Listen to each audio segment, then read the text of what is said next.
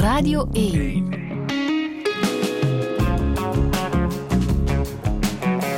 Douche. Met Friede Lesage. En met Inge Blokmans. Goedemorgen. Goedemorgen. Hoe gaat het? Um, ik vind het best wel een beetje spannend. dat geloof ik graag. Ja, dus ik probeer te blijven ademen. Uh, en dat lukt voorlopig best wel goed. Is de eerste keer op de radio? Ja, toch voor zover ik mij kan herinneren. Mm. Ja. Je bent uh, postdoctoraal onderzoeker aan uh, de Universiteit mm. Gent. En je bent daar met een heel bijzonder onderzoek bezig, hè? Ja, dat vind ik zelf toch, toch wel. Um... Kan je het in een paar woorden samenvatten? Hmm. Ik werk rond de kracht van dans. Um, hoe, dat dans, hoe dat we dans kunnen gebruiken om naar verschil te kijken. Verschil in mensen, verschil in lichamen. En hoe dat we ja, verschil kunnen gaan zien als een uitnodiging om op zoek te gaan naar, naar onszelf en um, naar de ja, oneindig veel potentieel wat er aan te boren is. En ik werk vooral met mensen die um, ja, kunnen worden gepercipieerd als dysfunctioneel of als anders, um, omwille van, van hun lichaam zij het door ziekte, ouderdom, um, bevalling, um, seksueel misbruik, noem maar op. Mensen die eigenlijk ergens het gevoel hebben van mijn lichaam uh, voelt niet meer helemaal aan als een thuis. Of ik ben op zoek naar manieren om nog dieper thuis te kunnen komen in mijn lichaam. Um, en die dat eigenlijk willen doen door, door middel van dans. Ja, ondertussen ben je door dat onderzoek ook uh, zelf workshops gaan geven. Je bent in opleiding. Uh, ja, inderdaad. Uh, mijn, mijn job, ik, ik ben heel dankbaar dat ik die kans krijg om, um, om mijn job te zien als een soort van speelruimte en ontwikkelruimte om zelf ook dieper te duiken in de wereld van dansen, van mijn lichaam. Mm -hmm. en dat doe ik als danstherapeut in opleiding. Ja, want dat was niet zo evident voor jou. Om die stap te zetten naar ja, dans bedoel je? dat heeft inderdaad wel ja, laten we zeggen, een, een kwart even geduurd voordat ik, voordat ik die stap durfde zetten naar, naar die dansvloer. Of dat durfde zien als een, uh, als een laagje of een deel van mezelf dat ook wilde spreken. Mm. Omdat je ook een dysfunctioneel lichaam hebt. Het is een raar woord, maar wel, het is wel een juist wel, woord. Ik, ik, ben zelfs wel zoekende naar woorden. Um, ik, ik, denk dat um, disability, beperking, is iets heel contextueel. Dat is niet zoiets dat vastplakt aan je lichaam, dat je kunt vastplakken aan mensen. Disability, beperking, ontstaat um, in, in een wisselwerking met een omgeving die niet altijd zo welkom is naar mensen die afwijken van wat ik noem de vlotte voetgebruiker. Mm -hmm. um, dus ja, als je mij ziet, uh, dan, dan gaat het jou waarschijnlijk wel opvallen dat ik voornamelijk door het leven ga uh, op wieltjes. Vier wieltjes. Hè? Dus uh, dat, ik wel dat zie je niet op de radio. Dat zie je niet op de radio, dus ik zal het maar even vermelden. Um, wil dat zeggen dat mijn lichaam op elk moment dysfunctioneel is of anders is? Nee, absoluut mm. niet. Mm. Uh, en het is heel erg goed om daarover te praten. Zeker op een dag als vandaag, want het is dag van de zorg. Mm. Wat betekent dat echt voor jou? Zorgen, wat is dat? Hmm. Ja, wat is zorgen? Ik denk dat die droom van een zorg waar mensen in hun kracht worden gezien, waar mensen worden aangeraakt en gevoeld en waar naar mensen wordt geluisterd op een manier die zegt van ik zie jou in al jouw laagjes, in al jouw complexiteit, dat verder gaat dan enkel de labels die wij zo graag op mensen plakken. Mm. Um, zorg is, is, het heel mooi. Vertrekt heel vaak van het liefde, van het goede intenties. Um, en daar hangt ook een risico aan vast, namelijk dat we mensen gaan overbeschermen. Gaan in de watten leggen, uh, watten rond hen gaan, gaan proppen, als het ware, uh, om hen te behoeden van, van, ja, van verder gevaar. Ik zie ook het risico van mensen te proberen fixen, te uh, herstellen. En dan zeg je eigenlijk van ja, je bent gebroken en je hebt binnenin jou niet de resources of dat wat je nodig hebt om, om op een fijne manier door het leven te gaan. Dus zorg is, is rekening houden met al die dingen. En daar een goede balans in vinden. Ja. ja. Hoe zou jij jezelf omschrijven? Als iemand die vaak veel te veel nadenkt en best nog wel wat meer zou willen gaan voelen. Uh, ik ben iemand die enorm veel uh, nuanceert Uh, gaat, gaat, ja, gaat kijken naar, naar zaken van het allerlei hoeken. Uh, ook tot in het gevaarlijk dat ik ja, soms moet ik grenzen stellen en zeg van nee, deze kan echt niet voor mij. Um, en ik ben een immens intense belever ook van het leven. Uh, in, in alle ups en downs. Ik kan, ik kan zo genieten van, van wakker worden en die millimeter dauw op de blaadjes zien liggen en, en de eerste zonnestralen. Uh, en ik kan ook genieten van een goed gesprek, maar ik kan ook heel intens verdriet gaan beleven. Nooit heel lang, maar wel heel, heel diep, heel rauw. Um, en ik zou op geen andere manier in het leven willen staan. Je hebt ook een heel mooi levensmotto dat je ontleend hebt aan de schrijver Paulo Coelho. Ja, ja. Be brave, take risks, nothing can substitute experience. Wat betekent dat voor jou? Hmm. Ja, ik heb die, uh, die quote zien staan op, uh, op de muur van een, een herberg waar ik ooit verbleef in Nicaragua. En dat was mijn eerste verre reis, eerste avontuurlijke reis. Um, niet op mijn eentje, want dat durfde ik toen nog niet. Uh, voor mij, be brave, take risks. Nothing can substitute experience. Um, ik heb zoiets van... Durf dromen.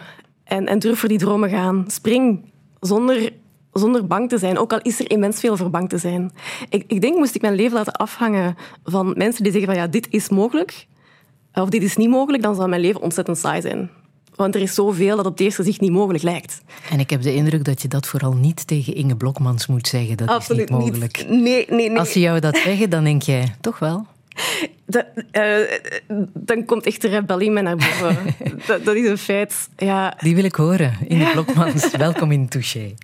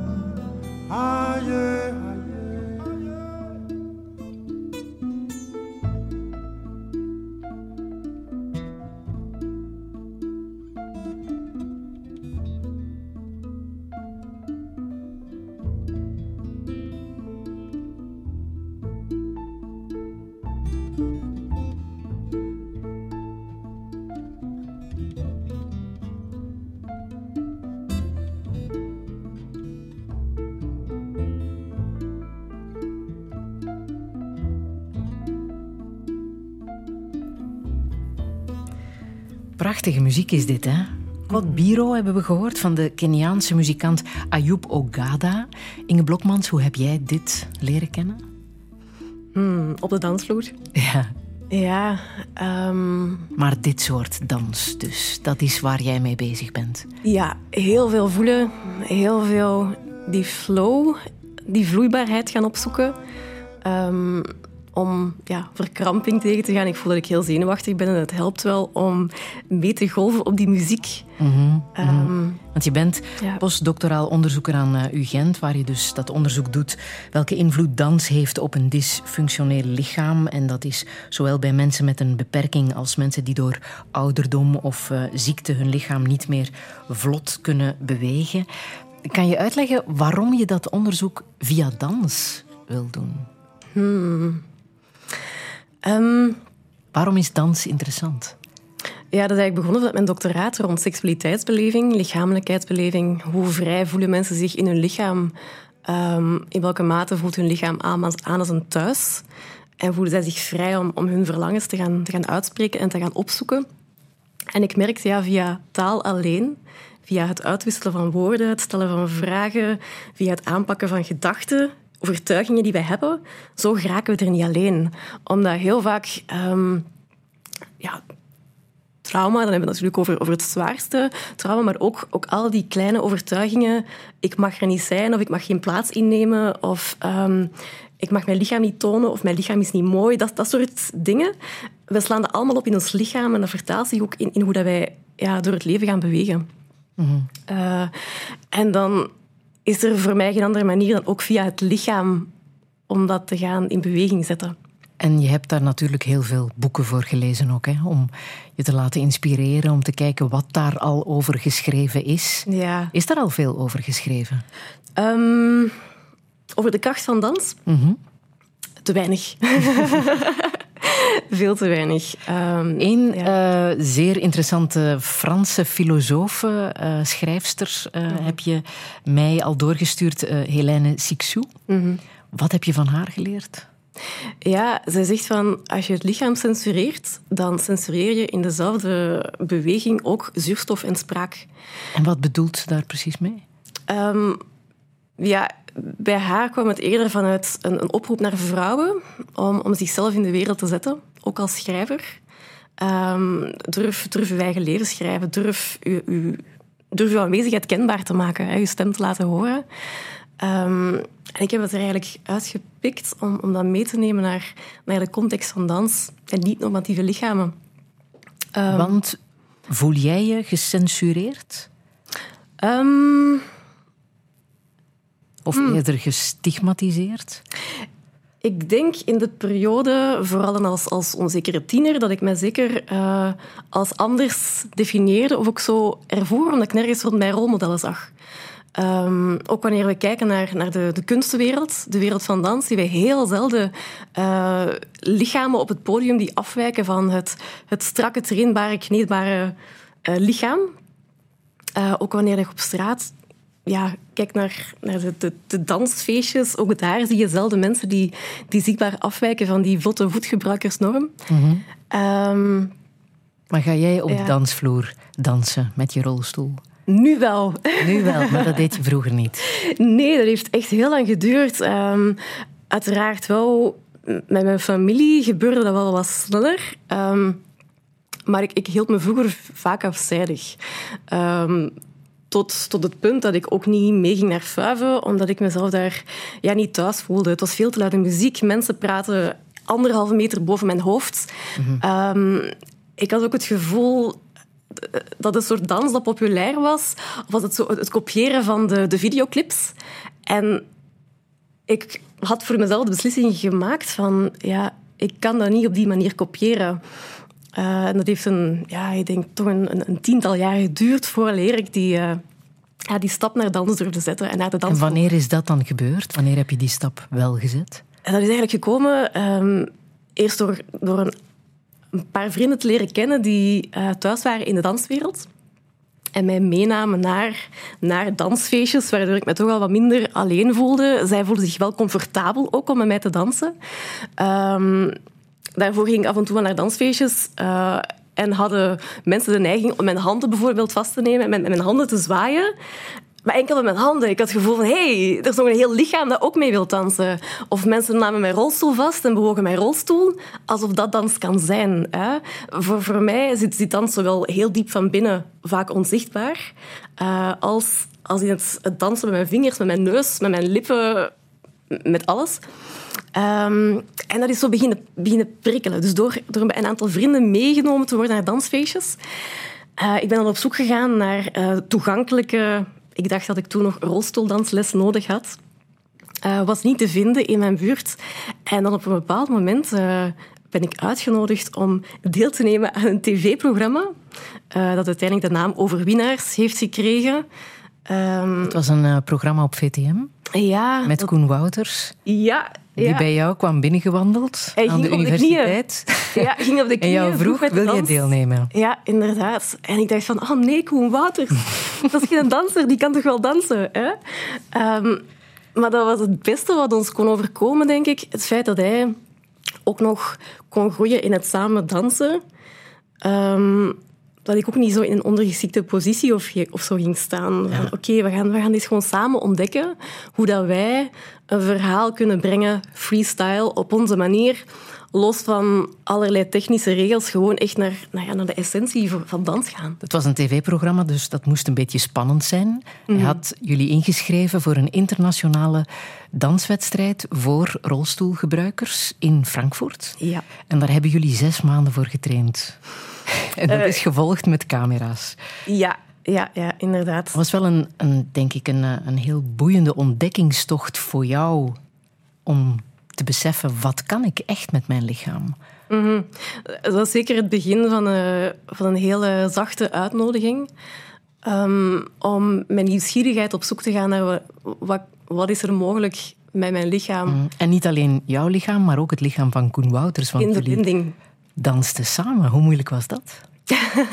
Sorry, ze Koen. Maar uh, ja, uh, dat was best wel, uh, ja, best wel zoeken. Ook in, ja, je kent elkaar niet. elkaar aanraken. hoe lang aanraken, waar aanraken. Dat is toch ook wel een hele, ja, hele soort van aftasten, letterlijk aftasten. Um, en ik ben heel dankbaar voor de veilige cocon die, die de productie wel geboden heeft. Dus er, stonden, er waren immens veel camera's rondom ons. Uh, maar we konden wel helemaal in, ja, in die dans gaan. Ook dankzij Isabelle Beernaert, de choreografe die erbij betrokken was. Uh, Isabelle heeft, heeft heel veel voor mij betekend. Um, ik denk omdat zij, zij zo de gaven om te gaan snuffelen en vast te pakken wat er ergens vast zit in u of zo. En, en, dat in beweging te brengen, van dat naar buiten te trekken. En zij kan ook heel rechtuit dingen benoemen. Um, op een bepaald moment zei ze van, ja, Inge, spreid uw vleugels. En ja, ik tilde mijn handen in de lucht en zei ja, spreid uw vleugels. En ik dacht van, ja, maar dat doe ik toch al? En ik keek in de spiegel en ik zag daar, ja, ik had mijn, mijn armen tot op schouderhoogte gelift. Maar uw vleugels spreiden is wel uw handen, uw armen helemaal uitstrekken tot in de lucht. Uh, en daar zat bij mij een blokkade van jarenlang te horen te krijgen van ja, je moet zien dat je je schouders niet te veel belast. Hè? Dus niet te veel boven schouderhoogte tillen.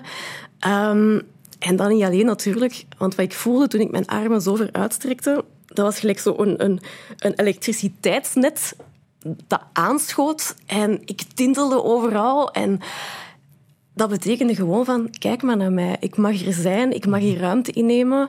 En ik, ik laat het gewoon allemaal van mij glijden, de manier waarop dat je naar mij kijkt. Dit voelt goed. En ik, ik ga mijn lichaam verder zo groot durven bewegen. Heb je nog contact met Koen Wouters? Dat is eigenlijk al heel lang geleden.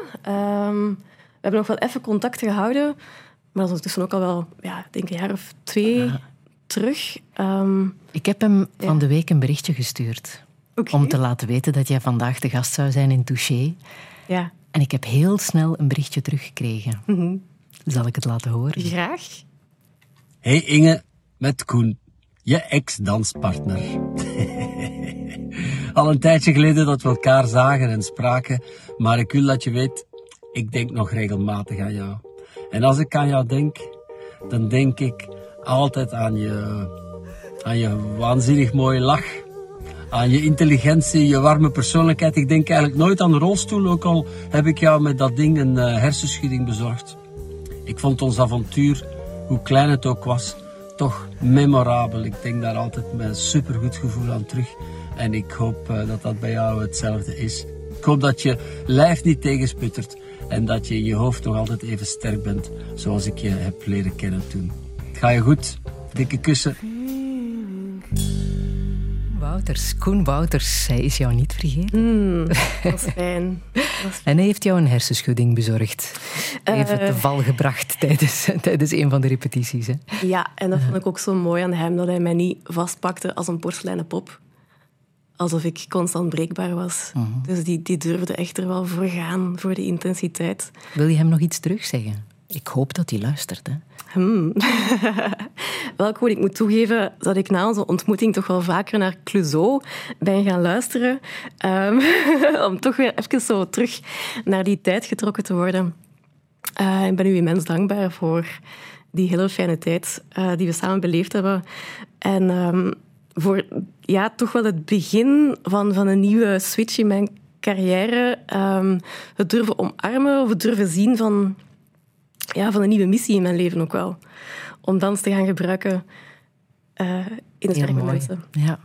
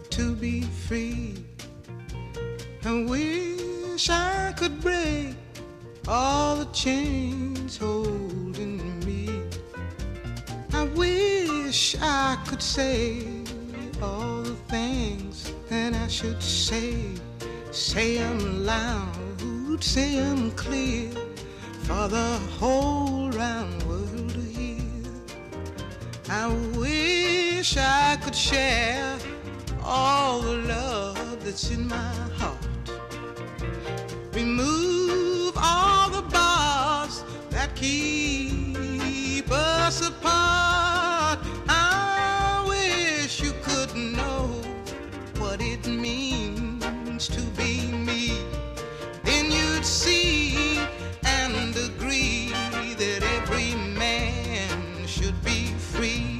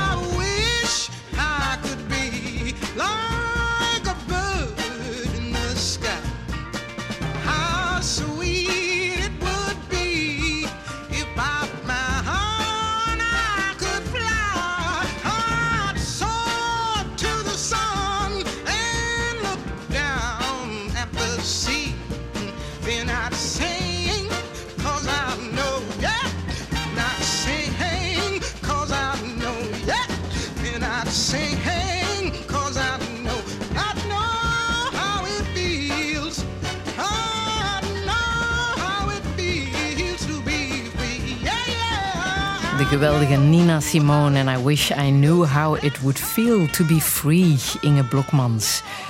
Als je nu naar deze tekst luistert, terwijl ik in jouw ogen kijk, denk ik, dit moet iets betekenen voor jou. Hè? Ja, maar ik denk dat vrijheid niet altijd in mijn leven aanwezig geweest is als concept of zo. Van voel ik mij vrij? Ehm, maar eh, ja, ik ben heel blij dat ik mezelf nu die vraag niet meer hoef te stellen van hoe zou het zijn om me vrij te voelen. Want jij draait het zelfs om. Jij zegt, mijn rolstoel is mijn vrijheid. Eh, ja, dat is ook zo. Dankzij mijn rolstoel kan ik snelheid maken. Ehm, kan ik heel veel afstand afleggen.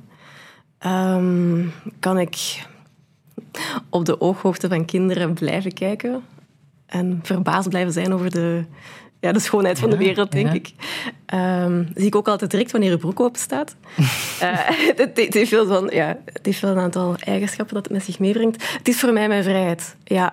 Voor mij staat het niet symbool voor wat ik niet meer kan. Integendeel, het stelt mij in staat om nog meer te doen ehm, dan, dan dat ik misschien zou kunnen doen zonder, zonder rolstoel. Ja. Mag ik jou even meenemen naar het ongeval? Toen Mhm. was jij drie jaar oud? Twee jaar. Ja. Ja, net, net eh, bijna klaar voor eh, de eerste schooldag. Wat is daar toen precies gebeurd? Ja, zelf herinner ik me daar natuurlijk niet zo heel veel meer van. Er waren een aantal auto's betrokken.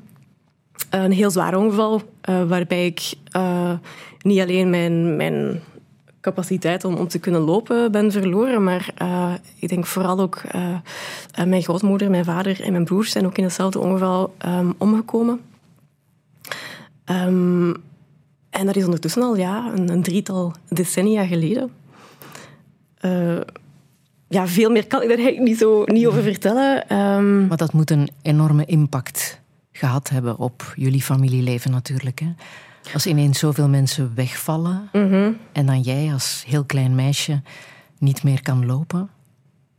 ongetwijfeld ehm, heeft dat een grote impact gehad. Ehm, ik ben heel dankbaar dat ik dat nooit als heel zwaar heb hoeven te hervaren. Dat er altijd wel een soort van eh, gedragenheid is geweest in, in, de, ehm, ja, in de familie. Wie heeft daarvoor gezorgd, denk je? ja, ik- ongetwijfeld mijn, mijn mama en mijn, mijn grootouders eh, hebben daar zeker een heel grote rol in gespeeld. Ehm, en dan ja, later natuurlijk ook eh, mijn, mijn klasgenootjes. Want ik ben na een aantal maanden revalideren wel gewoon naar school gegaan. Naar dezelfde school waar ik was ingeschreven om te gaan. Ook al was die school helemaal niet aangepast voor nu rolstoelgebruikers. Ehm, maar ik heb daar wel mijn kleuterklasje kunnen doen, mijn lagere school. Ik ben niet naar een aparte school gestuurd. ehm, want dat gebeurt heel vaak. Hè. Als, je, als je opgroeit in een wereld die niet voorzien is op rolstoelgebruikers, dat je jouw eh, pistes, jouw richtingen gaat laten bepalen door waar is het toegankelijk. En ik ben zo blij dat mijn mama heeft gekozen voor toch te blijven gaan naar waar dat ja, waar ik naar school ging gaan, waar ik ging opgroeien, omdat we dat wilden. En dan wel keken van hoe maken we het mogelijk. Ja. Ah.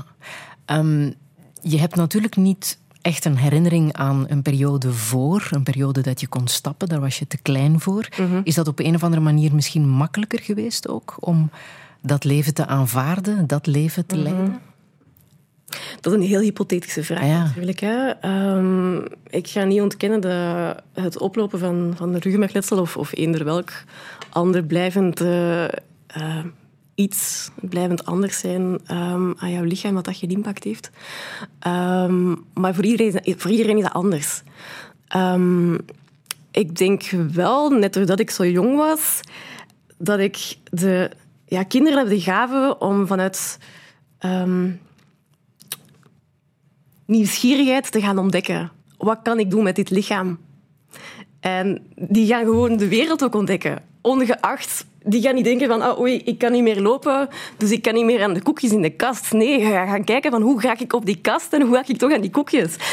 En, en dan, dan vind je wel constructies met barbecue-tangen en op de tafel kruipen om dan met de tang toch nog een doos uit de kast te laten vallen die natuurlijk op je hoofd valt of zo, maar je hebt wel die koekjes.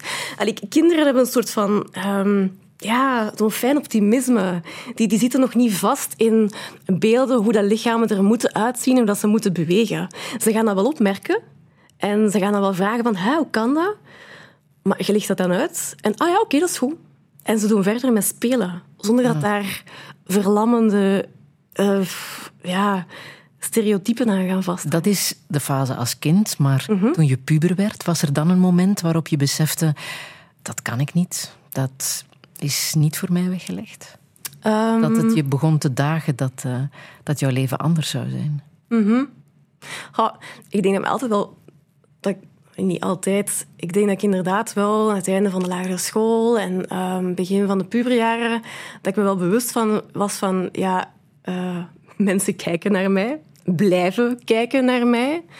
Ehm, dat er dan toch iets, iets anders was. Ik ben ook opgegroeid in de wereld van voetgebruikers. Ehm, dat is al zeker wel zo. Ehm, ik kon ook heel moeilijk om met die blikken vroeger. Uh, ik werd graag gered door vriendjes die dan de parley gingen doen van ah, Inge zit in de rolstoel door een ongeval, bla bla bla. Um, dus ik ging dat eigenlijk ook wel wat uit de weg.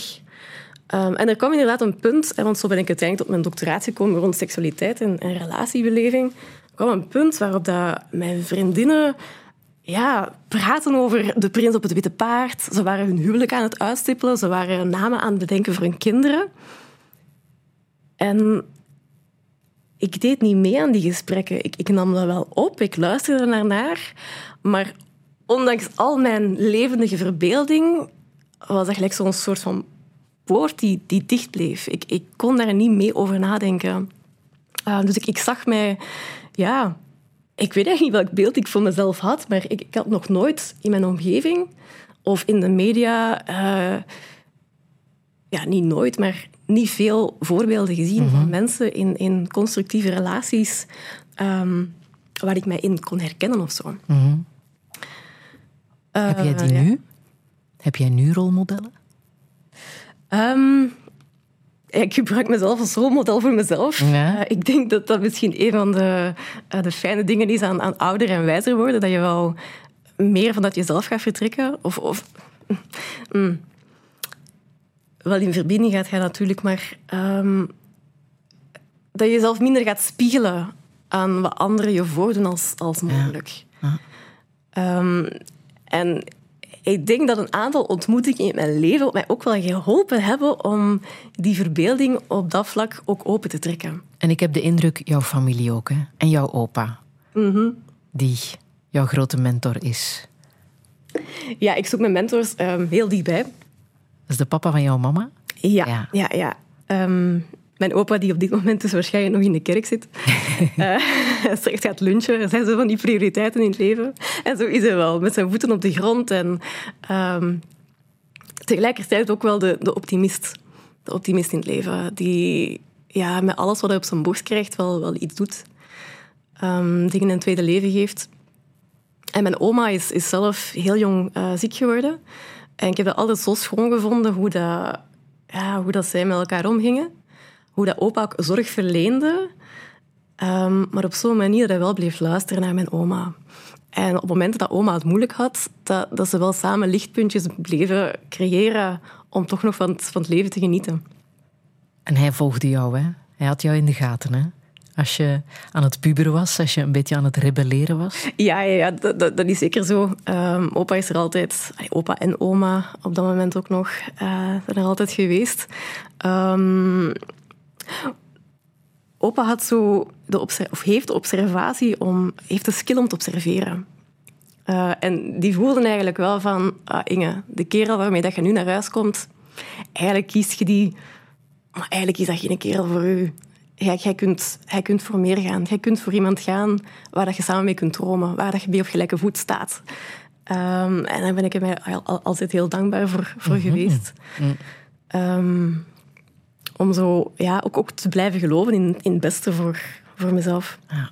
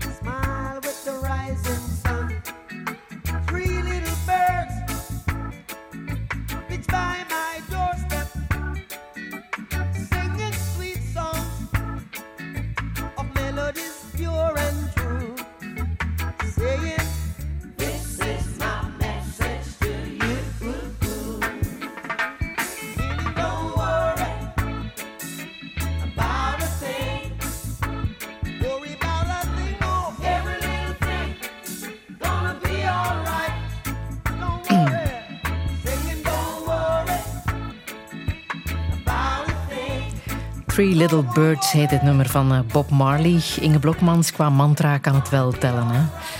Als je hoort wat hij zingt, don't worry. Wat betekent het voor jou, dit nummer? Wel, ik heb dit nummer heel vaak gedraaid toen ik heimwee had. Ehm, ja, toen ik eh, in, in Engeland ging studeren, een jaar, een volledig jaar, weg van huis. Ehm, altijd van gedroomd. Ehm, heel lang niet uitgevoerd. Eh, vanuit een wat als denken. Wat als eh, die school in het buitenland of die universiteit niet toegankelijk zou zijn. Wat als er geen openbaar vervoer is dat toegankelijk is. Wat als, wat als, wat als.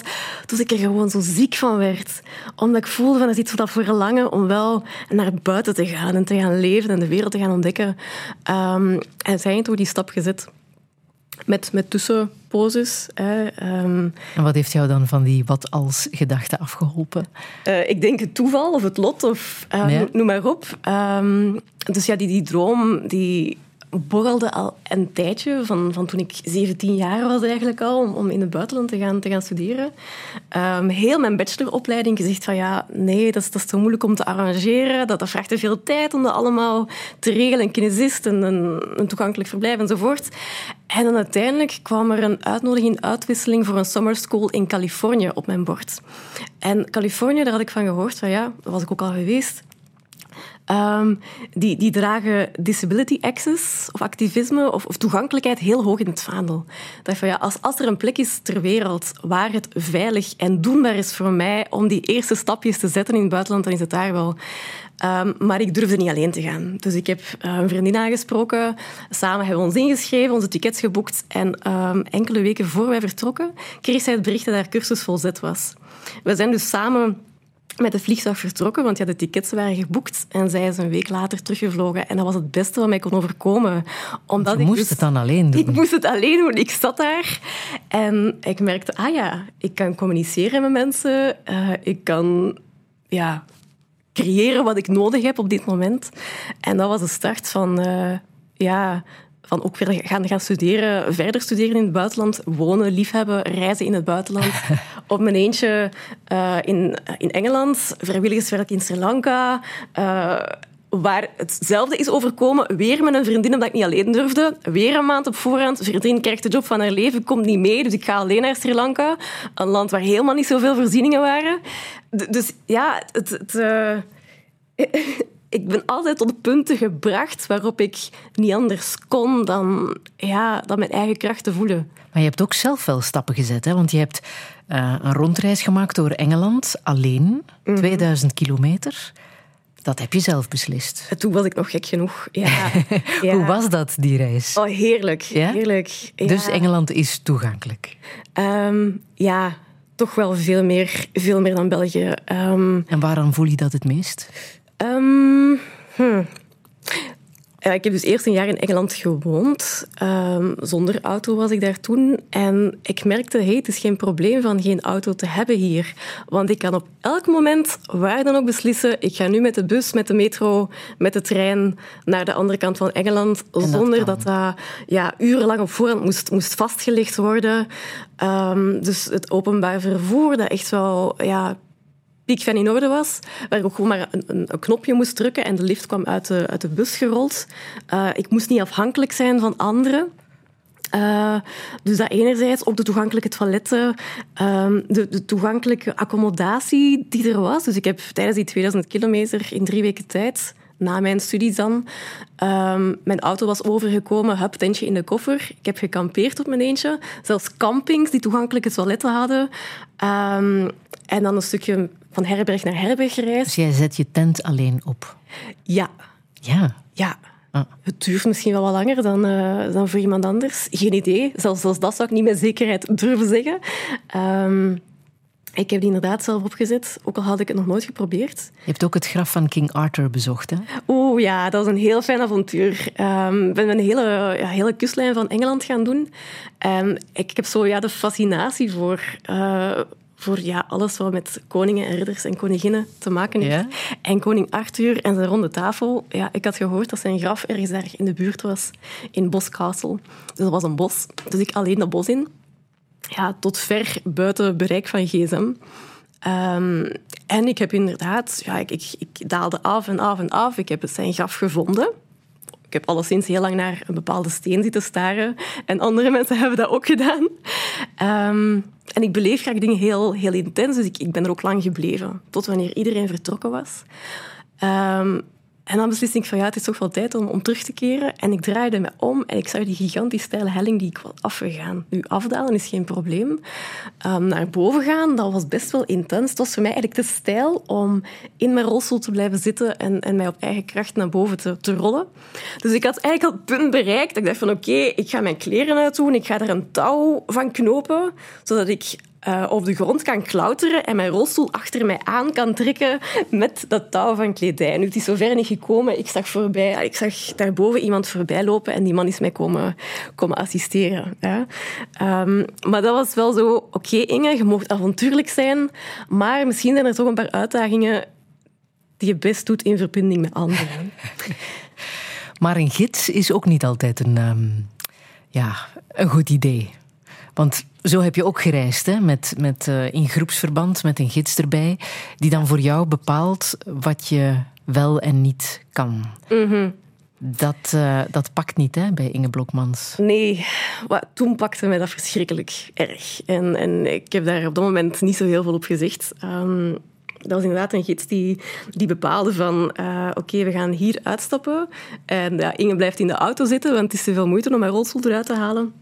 Dus mijn entourage stapte gewoon uit en ging kijken. En ik zat daar en ik wist eigenlijk niet wat er aan het gebeuren was. Ja, ik wist ook helemaal niet dat zij iets gingen bezichtigen, dat soort dingen. Werd niks gezegd? Uh, niets gevraagd? Nee, niks gevraagd, niks gezegd. Um, of, of gewoon dat ik... Ja, ik zocht dan een plekje van waaruit ik een mooie foto kon nemen op een bepaalde berg. En ik kwam plots mijn rolstoel vastpakken en achteruit rijden en naar een andere plek rijden, want daar was het mooier om foto's te nemen. Dat soort, dat soort dingen. Um, dus dat gebeurt ook wel, dat mensen gaan invullen van, van wat er mogelijk is en van wat dat je graag, wat je graag hebt. Gelukkig zijn niet alle gidsen zo. Uh, zijn maar gidsen die, maakt jou dat kwaad? Heb je je toen kwaad gemaakt? Ongelooflijk. Ja? Ik denk vooral, um, we kwamen die avond aan in het hotel. Um, en normaal gezien is het hotel een plaats waar dat je dan tot rust komt. Weet je, ik kan, ik kan gedurende de dag heel veel in survival-modus gaan en, en heel wat dingen doorstaan als ik s'avonds maar kan relaxen. Maar ik had op dat moment een boek mee, Jehanne van Simon van der Vlucht, denk ik, over Jeanne d'Arc. En dat was ja, mijn, emmertje, mijn eigen emmertje was al aan het overlopen van niet gezien te worden, niet gewaardeerd te worden, uh, niet gehoord te worden. En dan was ik over haar proces, dat helemaal geen proces was. Je daar een heel sterke vrouw die leiderschap durft opnemen, die mannenkleren draagt en daarvoor veroordeeld wordt, uh, die ja, zo trouw blijft aan zichzelf en waar dat zij in gelooft, dat ze zelfs ja, met, de met, met de dood bedreigd wordt en, en, en toch niet wil plooien. Allee, ik werd zo kwaad van die onrechtvaardigheid. Ik heb dat boek gewoon in zwembad gegooid. En je moet weten dat ik iemand ben... Ik ga met zoveel zorg en liefde om met boeken. Ik ruik eraan. Ik, ik, ik voel me schuldig als ik een kruksje maak. En dat boek is daar gevlogen. Dat was... Ja, ik ben zelf geschrokken, denk ik, van die woede die dat er in mij zat. Ja. ja. Maar het is wel heel tekenend, hè? Dat is wel een duidelijke boodschap. Heb je dat kunnen zeggen aan die gids? Dat hij het uh, toch niet zo goed aanpakte? Ik heb die eigenlijk nooit meer gezien. Mm -hmm. Nee. Nee, nooit gezegd. En ik denk dat ik het heb weggestoken als cultuurverschil. Ja? Terwijl dat, dat eigenlijk helemaal niet zo hoeft te zijn. Ik denk dat het eerder een soort van... Ja, ik denk dat wij over cultuurverschillen heen kunnen luisteren naar elkaar. En, en elkaar kunnen zien voor wie, dat we, voor wie dat we zijn.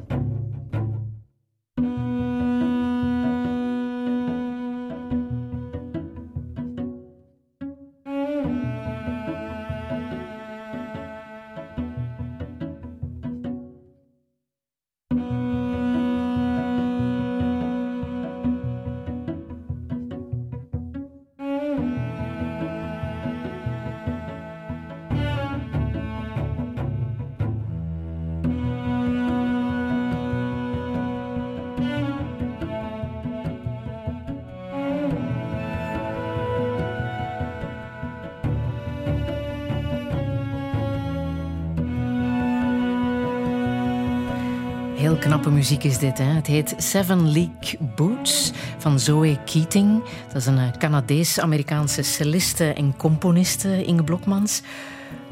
Hoe bijzonder is deze muziek voor jou? Wat betekent deze muziek voor jou? Mm, het is muziek die mij in verbinding brengt met de magie van het leven. Ehm, en de lichtheid. Hè. Zeven mijlslaarzen. Uh, laarzen die gigantisch veel te groot voelen ja. voor mezelf, voor mijn dromen. En die toch ja, um, een soort van lichtheid, uh, een const constante vloeiendheid in zich hebben, die, die al de reizen in die veel te grote sprongen mogelijk maken. Je speelt zelf ook muziek, hè? Ik speel zelf dwarsfluit. Dwarsfluit. Ja. ja. Een beetje je... ukulele, maar... Uh, ja, ja. ja. Want je bent wel creatief, hè? Uh, ja, ja, toch wel. Wat doe je nog? um, ik ben uh, vorige week begonnen met het uh, schilderen van de deur tussen onze dressing en onze badkamer. Dat is ook zeer creatief. maar je bent natuurlijk als doctoraatsstudenten zeer rationeel bezig, hè, met het hoofd bezig. Mm -hmm. Terwijl je onderwerpen, de onderwerpen waarop je studie doet, zijn telkens onderwerpen die te maken hebben met gevoel, met mm. emotie. Um, en waar je zelf ook jezelf eigenlijk beter leert kennen. Mm -hmm. uh, is dat ook echt een, een bewustwordingsproces voor jou? Voel jij je een ander mens worden? Absoluut. Mm, misschien niet direct een ander mens worden, maar meer de mens worden die ik diep van binnen ben. Um, ja, je ontdekt diepgang ja. bij jezelf. Ja, of ik vind er misschien woorden voor, of ik ga, ik ga er bewuster naar op zoek. Um, ik heb mijn ratio misschien ja, zelfs overontwikkeld. Hè, vooral op dat denken, dat begrijpen, het, het ja, kunnen vatten in woorden. Ik heb me daar vooral op, op toegelegd. Um, maar dat voelen, dat zei je in het begin ook al, dat is iets waar je nu heel erg mee bezig bent. Ja, Hoe doe ik dat? Ja, het, het, het durven ook met intuïtie volgen. Het één, de intuïtie voelen. Um, en het durven volgen durven gaan voor de ja wanneer het een ja is. Dat is op zich meestal geen probleem. Ik zeg meestal ja voordat ik weet goed en wel wat er mij gaat overkomen. Maar ook nee durven zeggen wanneer het een nee is. Um, en dat zoek ik inderdaad ook wel op in mijn werk. Het, het gevoel, het, het gevoelsmatige. Ik, ik, zie mezelf ook niet als de onderzoeker die naar mensen gaat en, en de verhalen uit hen gaat trekken. Nee, het is iets relationeel. Het is, het is een groeiproces dat we samen doormaken. Um, en waar ik dan met zoveel mogelijk respect ook mee omga. Ja. Uh, wat ja. jij heel graag doet, is op de grond gaan zitten. Mm -hmm. Kan je mij dat uitleggen? Wat doet dat met jou? Um, op de grond zitten maakt het voor mij makkelijker om te gronden. Om, om eigenlijk te voelen dat ik in verbinding ben met deze wereld waarop ik ook rond beweeg. Want um, dat is natuurlijk niet zo vaak bij jou. Nee, ja. nee net omdat ik heel vaak uh, op wieltjes door het leven ga, dat maakt dat ik constant zweef. Eigenlijk, ja. eigenlijk zweef ik constant over de vloer. En, het, en dat is een gemis? Uh, hmm. Hmm. Het maakt mij alleszins onrustig. Mm -hmm. En, um, ik merk dat sinds ik vaker op de grond ga zitten, dat ik dat gevoel van op de grond zitten ook kan meepakken wanneer ik in mijn rolstoel zit en aan het zweven ben. Waardoor ik niet meer duizelig en zeeziek word wanneer ik aan het zweven ben. Maar wel constant dat contact kan blijven voelen met die aarding. Van, ik, ik zit hier niet alleen maar boven, ik ben ook heel erg... Ik voel mijn voeten als het ware. Ik voel hoe dat er uh, eigenlijk een lichtstraal door mij gaat van die ver door mijn hoofd naar boven reikt, maar ook langs mijn wervelkolom naar beneden. En ik voel mij een geheel. Ah. Mijn, mijn lichaam is niet plots afgeblokt aan mijn navel. Ik ben, ik ben één. En je raakt ook graag bomen aan. Ja, ik hou van hun textuur, uh, van de geur en van het Eigenlijk ook wel van de wetenschap dat die bomen leven. Ook al ziet je dat misschien niet altijd. Ah. Puzzels maken, dat doe je ook heel graag? Dat doet vooral mijn lief graag. En uh, ik zit graag naast hem in de zetel. Uh, we hebben dat leuk beginnen maken voor mij door uh, op hetzelfde moment ook audioboeken van Harry Potter te beginnen luisteren. Aha. En sindsdien puzzel ik dus graag, want voor mij betekent puzzelen Harry Potter luisteren. En die zijn ingelezen door Stephen Fry. Oh, heerlijk. Die geweldige stem ja. van Stephen Fry. En daar is één zinnetje, ik denk uit een van die podcasts, die bij jou is uh, blijven haken. Hè. Zal ik dat ene zinnetje even laten horen? Exactly, Harry, exactly. It is not our abilities that show what we truly are. It is our choices. Wat zegt hij hier echt? Eigenlijk, wie dat je zei, dat draait op de keuzes dat je maakt. En niet zozeer rond wat dat je denkt dat je kan of wel niet kan. Of wat andere mensen denken dat je kan of niet kan. Hoe zwaar ook dat het, dat het leven kan lijken of zo. Het zijn de keuzes die tellen. En zolang dat jij dicht bij jezelf blijft kiezen voor wat dat jij echt, eh, waarvoor dat je echt wilt gaan, dan kan er eigenlijk niet veel fout lopen. Ik heb nog muziek uit The Crown, de geweldige Netflix-serie. Je hebt natuurlijk een tijdje in eh, Engeland gewoond. Die heb je waarschijnlijk ook helemaal uitgekeken, die Netflix-serie. Waarom heeft Eigenlijk jou... Nee? Nee. Ik heb die eerste, het eerste seizoen bekeken, omdat ik inderdaad al word aangetrokken tot Engeland en eh, de hele historiek. Ehm, en, en, ja, Maar op welke manier heeft Queen Elizabeth jou geraakt? Ehm, zij is een vrouw die ontzettend veel verantwoordelijk krijgt, verantwoordelijkheid krijgt en, en ja, plichten moet vervullen. En ze is heel erg zoekende. Als, als koningin, als zus, als moeder, als partner. En al die keren dat ze vanuit haar hart wil spreken, is er een heel kabinet dat daar ook een mening over heeft. En waar dat ze zich dan ja, bij neerlegt of, of een weg door, ehm, door moet banen. Eh, dat lijkt mij echt niet evident. ehm, om, om al die laagjes van jezelf te gaan... eh, De machtigste vrouw was niet vrij. nee, nee. Inge Blokmans, wij praten zo meteen verder. Radio 1.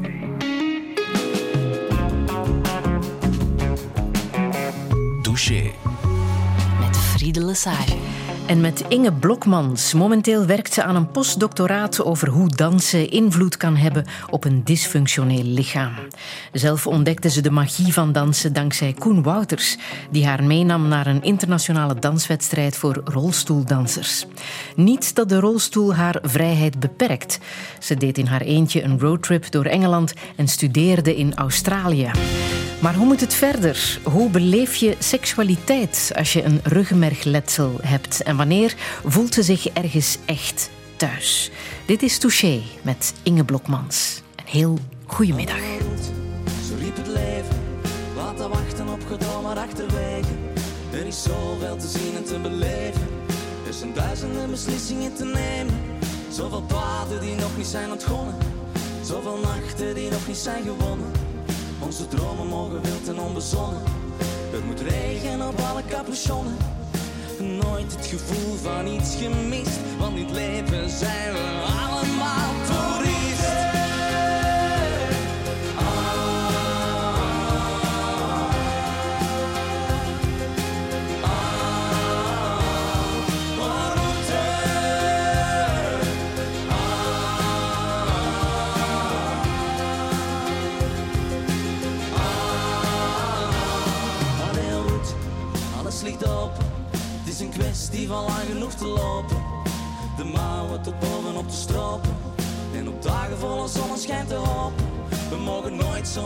Onze lauren. Onze lippen moeten kussen tot ze blauw zien. Onze armen moeten tillen tot ze grauw zien. Onze ogen voor elke dag een dauw zien. Nooit het gevoel van iets gemist, want dit leven zijn we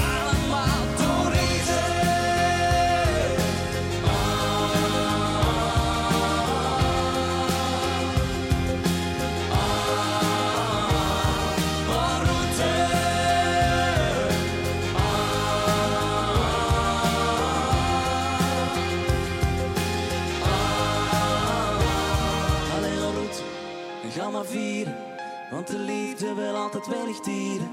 Uw buitenkant met groot geluk versieren en uw hart dat wil in warmte grossieren. En als alles dan morgen wat minder, vergeet dan nooit dat een goede portie hinder altijd werkt als een fladderende vlinder. Om straks een nieuw hoogtepunt te vinden. Nooit het gevoel van iets gemist, want in het leven zijn we allemaal toeristen.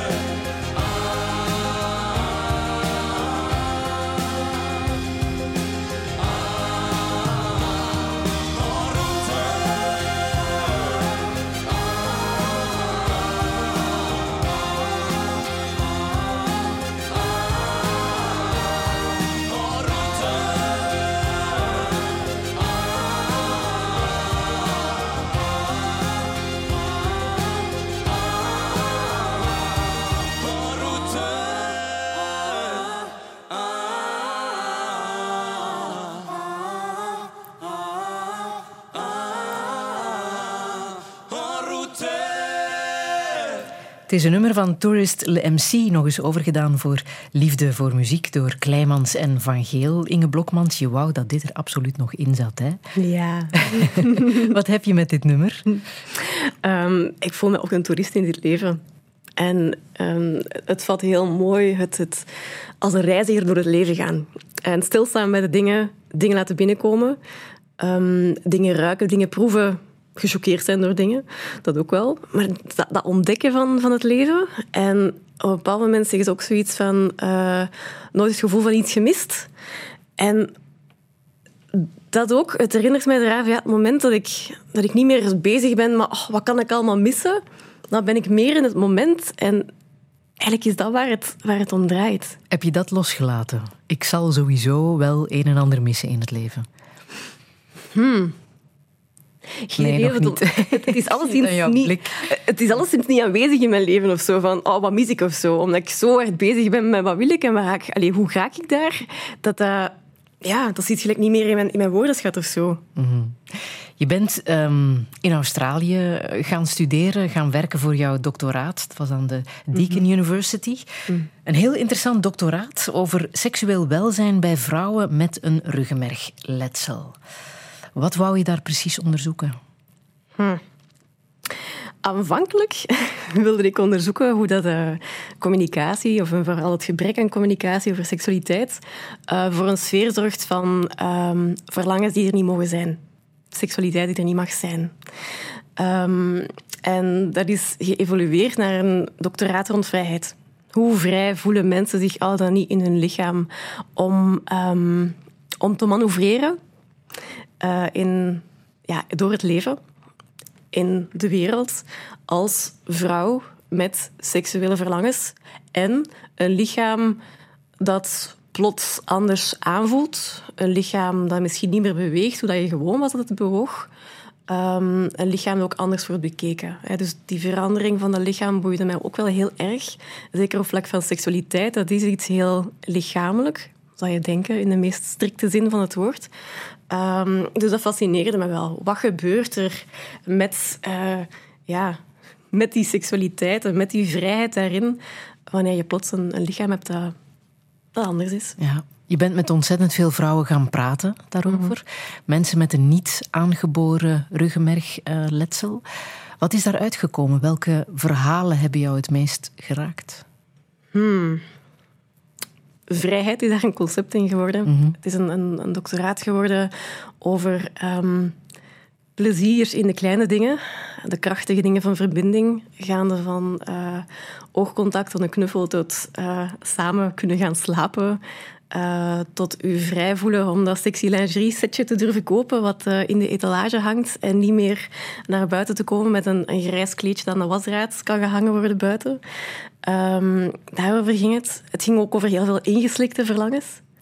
Ehm, of verlangens die mensen nog maar net aan het ontdekken waren, omdat ze die hadden.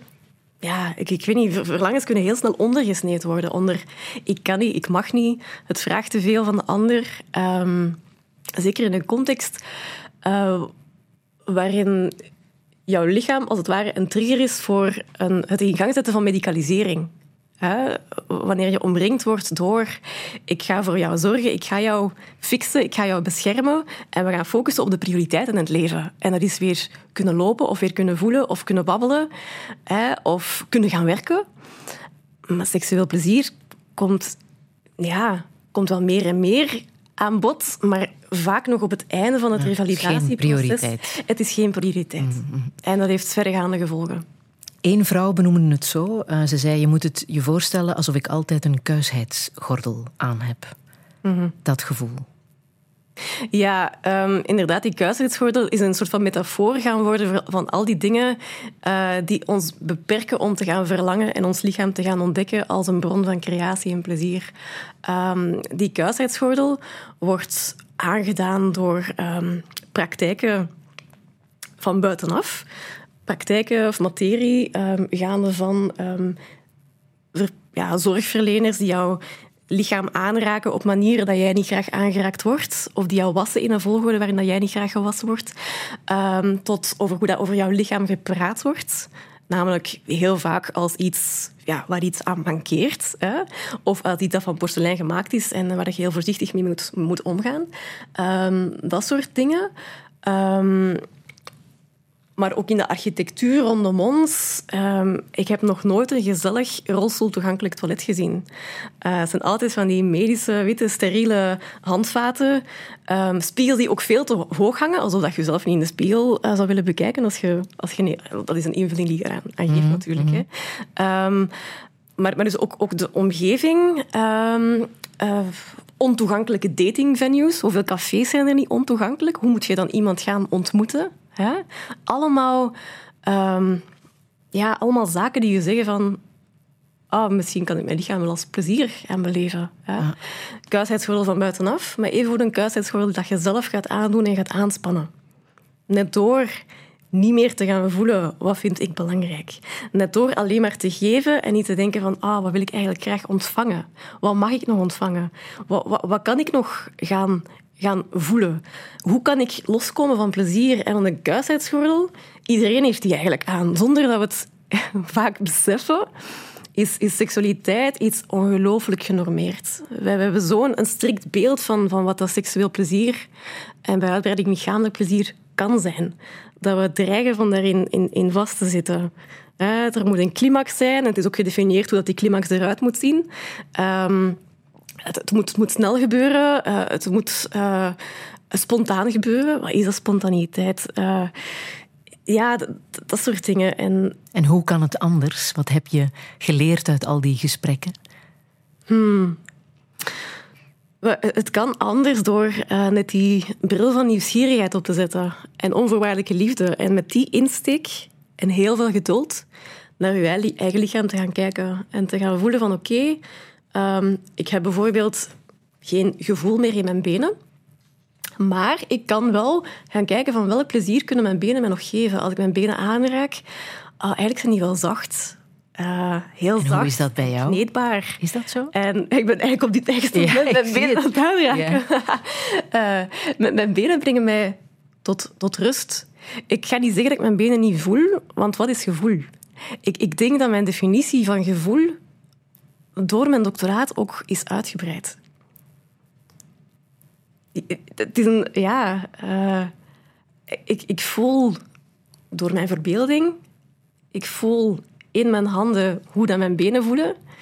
Ik voel het gewicht van mijn benen dat mij naar de grond trekt, maar op een heel positieve manier. Ik voel mijn eigen gewicht. Ik voel mij gedragen door mijn gewicht.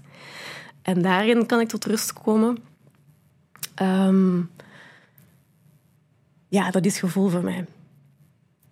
En als je zegt, ik voel op mijn benen om mm -hmm. daar iets mee te doen, ja. wat is dat dan? Hmm.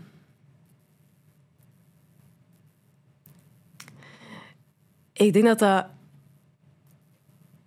mijn lichaam erkennen is. Aha. Mijn lichaam. Je benen horen daarbij. Mijn benen horen daarbij.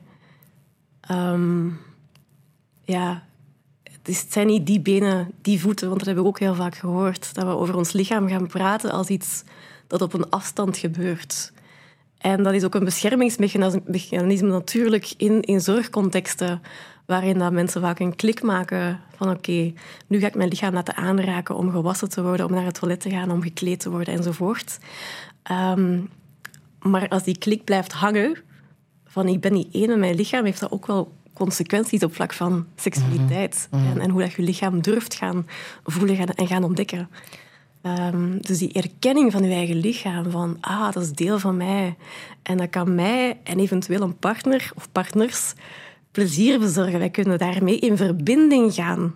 Want plezier is voor mij ook verbinding met elkaar.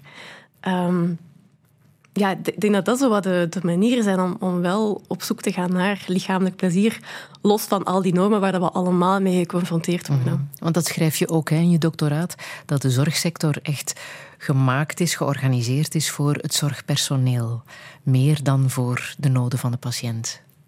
Um, ja en nee. Uh, het is inderdaad wel zo dat, dat er heel veel... Um, ja, heel veel mechanismes, heel veel strategieën zijn, heel veel procedures om door te gaan, om uh, in een bepaalde tijdstermijn zoveel mogelijk mensen de revue te laten passeren.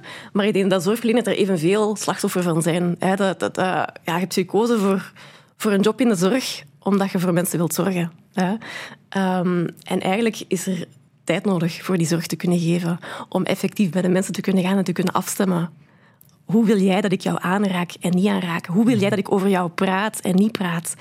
Um, wat wil jij graag van mij weten? Hè? Um, niet zomaar komen ja, binnenvallen in jouw kamer, waar je dan plots geen privacy meer hebt, waar over jouw hoofd heen gepraat wordt. Um, dat, dat gebeurt te weinig in de zorg. Uh, en, om dat mogelijk te maken, moet je door een massa aan, aan systemen. En als patiënt heb je natuurlijk al veel zorgen. Mm -hmm. Dan is het net dat wat je nodig hebt ook. Hè? Die ja. echte verbinding met iemand die voor jou zorgt. Absoluut. Ja.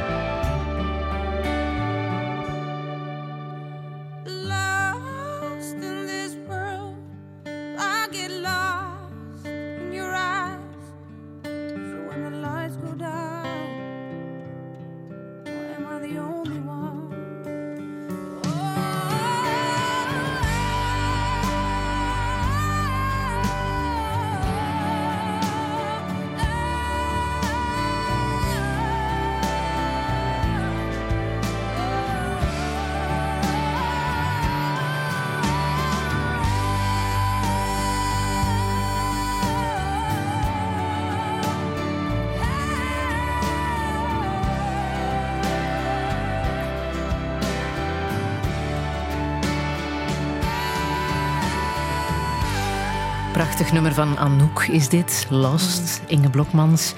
Welke herinnering brengt dit nummer naar boven bij jou? Eva, Eva Lianne. Ehm, een heel dichte vriendin van mij. Samen kleuterklas, samen lagere school, samen de woelige tienerjaren, eh, samen gaan studeren in Antwerpen.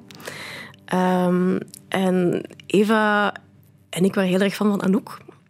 En zij had een cassette-recorder en ze nam dan haar muziek van Anouk eh, voor mij op zo'n bandje en loste er één van. Ehm, ik heb dat nummer gekozen omdat Eva ja, Eva is gestorven toen ze 19 was, toen we allebei 19 waren. Dus voor mij hangt er al heel veel... ehm, ja, Anouk brengt me dichter bij haar.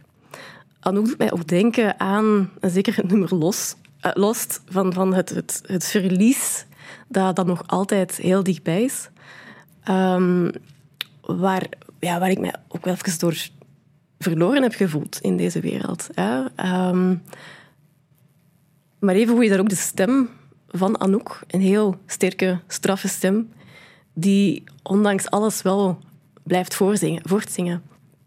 En dat is eigenlijk hoe- dat Eva ook wel met al haar gekkigheid en optimisme ehm, en empathie in de wereld kon, kon staan. Ehm, ik herinner mij een, eh, een gesprek dat we voerden als tiener. Ik denk dat we of veertien waren. Via, via chat was dat toen. En ehm, het was weer zo'n dag dat er heel veel over de witte prins op het... of, of de prins op het witte paard werd. Helaas ook vaak de witte prins op... allee, eh, op het witte paard werd gebabbeld. En ehm, ik zei van ja, ik, ik hoop dat ik... Of ik denk niet dat ik ooit iemand ga vinden die, die mij ziet zitten. En Eva zei, en die dat jij ook ziet zitten. En dat zo, ah ja, ja. Jij ja. mag ook wensen hebben. Ik mag ook wensen hebben. Dat mag ook groeien. En ik vind dat nog altijd zot. 14 jaar, zo jong. En toch waren wij zo wijs. Dat je dat eigenlijk weet. En ergens raakt je dat dan weer kwijt in de zoektocht naar jezelf of zo. Ehm, maar ja, jij mocht ook verlangen. Ehm, En wat is er gebeurd met Eva? Eva is uiteindelijk ook eh, omgekomen in, in een auto-ongeval. Ehm, dus heel plots, ook heel plots eh, weg, weggerukt eigenlijk uit ons leven. Ehm, ook, en ook dat is niet helemaal waar. Want fysiek is ze er niet meer ehm, als... Ik kan haar niet meer voor mij zien. Maar ze leeft wel mee op mijn schouder. In mijn tattoo. En die prins op het witte paard, die is er ondertussen. Hè? Die prins is er helemaal. Ja, Wat voor iemand is het? Ik ga je daarvoor eh, even terugnemen naar eh, onze eerste ontmoeting. Ja, graag. Eh, om een beetje een beeld te schetsen. Ehm, ik arriveerde op de parking van het werk met mijn auto. Een parking vol kiezelsteentjes. En ik stapte uit, ja, ik ik sprong uit de auto en ik ging naar de koffer. En ik zag daar dat de hele inhoud van mijn koffer verspreid lag. Ehm, dus ik kon aan de, aan de helft ook niet meer aan. En ik begon dingen op mijn schoot te stapelen en ik hoorde iemand vragen, kan ik u helpen? En ik zei, nee, dank u. Dat doe ik wel vaker. Ehm, ook omdat ik heel vaak die vraag krijg terwijl ik helemaal geen, geen hulp nodig heb. Wanneer ik aan het neuspeuter ben of wanneer ik pauze neem om een foto te nemen of zo. Of, of heel lomp iets laat vallen, whatever. Hè. Kan ik u helpen? Kan ik u helpen? Dus ook deze keer, nee, dank u. En dan dat besef van, hmm, ik ga hier aan mijn twee handen nodig hebben om die hele stapel op mijn schoot te kunnen bij elkaar houden. Daar liggen nog heel wat dingen in mijn koffer waar ik eigenlijk wel graag aan wil, maar waar ik niet aan kan. En ik heb dan eigenlijk diezelfde twee handen ook nog eens nodig om door die kiezelsteentjes te manoeuvreren. En ik besefte dat ik vastzat in mijn antwoord. In mijn automatisch antwoord van nee, dank u. En ik zat vast in de kiezelsteentjes. En ik zei van, oké, ja, toch. Hè? Eh, dus die jonge man is, is mij komen helpen. Ik heb heel zijn ehm, armen volgestapeld tot aan zijn kin. En eh, heb hem dan meegeleid eh, door het hele open office landschap. Ehm, en daar een heel fijne babbel gehad. Ik heb hem voor zijn diensten bedankt, hij is vertrokken. En dan in de namiddag vond ik een eh, briefje onder mijn ruitenwisser. Als ik nog eens een handje nodig had om de trapjes van de koffiebar op te geraken, puntje, puntje, puntje en een telefoonnummer. En dat kwam bij mij binnen. Want de manier waarop hij vroeg, kan ik u helpen? Dat voelde aan als dat wij gelijken waren. Dat vertrok niet vanuit een ik weet het beter dan jij, want hij, hij zou mijn antwoord geaccepteerd hebben. Dat vertrok ook niet vanuit een, soort van gepatronaliserend of een- een- ja, of infantiliserende neiging. Dat was echt van nee, ik zou iedereen hulp aanbieden die duidelijk met de handen vol zou staan. Ehm, dus dat voelde goed. En ik heb dan een koffiebar uitgezocht met zoveel mogelijk trappen in Gent. en dat was de eerste van vele dates. Eh, en op de tweede date zijn we samen gaan schaatsen. Op zo'n een kinderbanaan. Het van die gele, ja, gele banaantjes eigenlijk, waar dat kindjes aan kunnen vasthouden of kunnen opzitten. Dus ik daarop, hij erachter. En ja, hij heeft dan rondgeschaatst. En achteraf vertelde hij van, ja, eigenlijk wou ik je toen al super graag kussen. En ik heb dat niet gedaan. Want jij werd op dat moment afhankelijk van mij. Jij kon niet zomaar weglippen. En dat bewustzijn van die machtsdynamiek die er ook is op sommige momenten. Op het moment dat ik inderdaad mijn zijn, mijn doen, mijn lichaam in zijn handen leg. Ja, dat, ja. dat, dat apprecieer ik zo in hem. Maar hij is dus heel sportief, hoor ik. Gigantisch. Ja? Sportiever dan ik eigenlijk ooit had durven dromen. Ehm, hij, is, hij is triatleet. Eh, en ja, door zijn triathlon, door zijn passie voor triathlon, eh, ja, hij gaat er heel ver in. Eh, ik vind het heel fijn dat hij zo gedreven is. Dat hij voor Zo ver dat hij toch in Hawaii ook is gaan lopen? Ja, ja, ja. Hij mocht dan meedoen aan het wereldkampioenschap vorig jaar. Wow. Dat was zijn ultieme droom. ehm, en hij heeft dat heel goed gedaan. Waar is hij geëindigd? In de top 300, zoiets. hè, van de 2500 deelnemers. Ja, ja, ja. ja. Echt wel, echt wel heel goed. Ehm, En jij stond aan de finish? ik stond op verschillende plekken op het parcours eh, te roepen, mijn hart eruit te roepen. Ehm, Maar dus Inge, jij bent samen met een triatleet. mhm. Wow. Ja, Hoe vaak denk je dat? Als je samen in bed ligt? Ehm, in bed moet hij me niet dragen, dus op zich maakt het dan zoveel minder Dat uit of hij sportief is of niet. Ehm, maar als ik, als ik hem zie en hem voel en gewoon denk aan ons twee samen, vind ik dat wel ongelooflijk.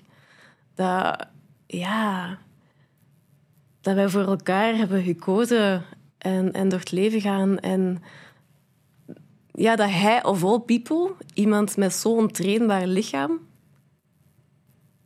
ja, gelijk ergens wel zo voorbij het lichaam kan kijken.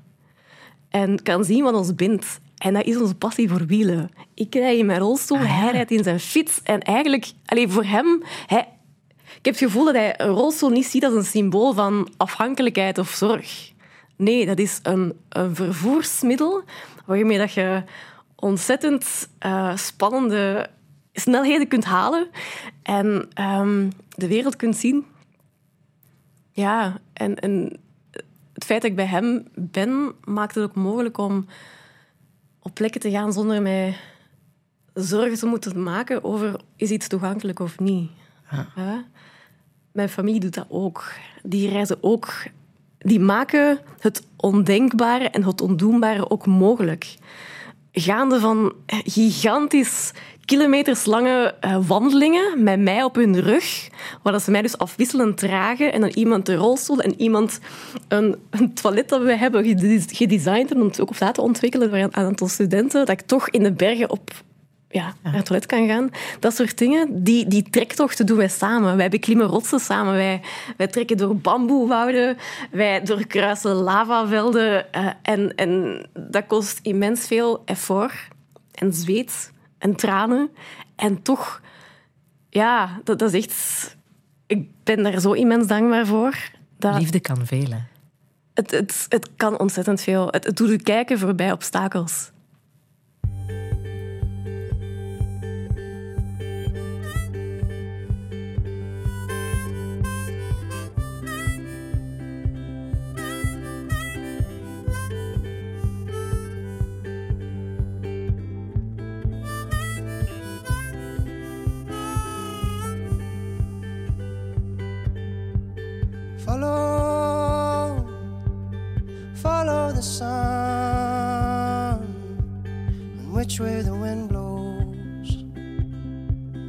This day is done.